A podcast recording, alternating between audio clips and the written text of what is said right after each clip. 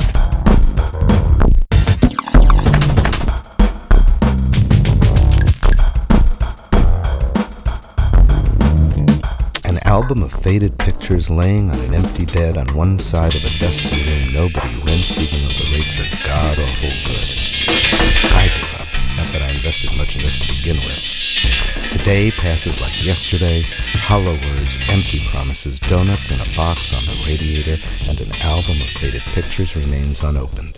Keepsakes left behind. Sepia suits you. Delicate lace and silk stockings and mauve suits with shoulder pads. Style is your substance, sweetheart. Don't fight it. Pungent perfumes remind me of you. Heart-stopping poses no one else can emulate. You really set the hook, didn't you? So I am in this godforsaken place, reaching for, grasping at a little piece, sidestepping shadows, very Fred Astaire, doing nothing I can undo. Underneath it all, desire. Somewhere, someone I don't know takes notes. Underneath the desire, fear. Everyone here knows this is true. Underneath the fear, emptiness or hunger.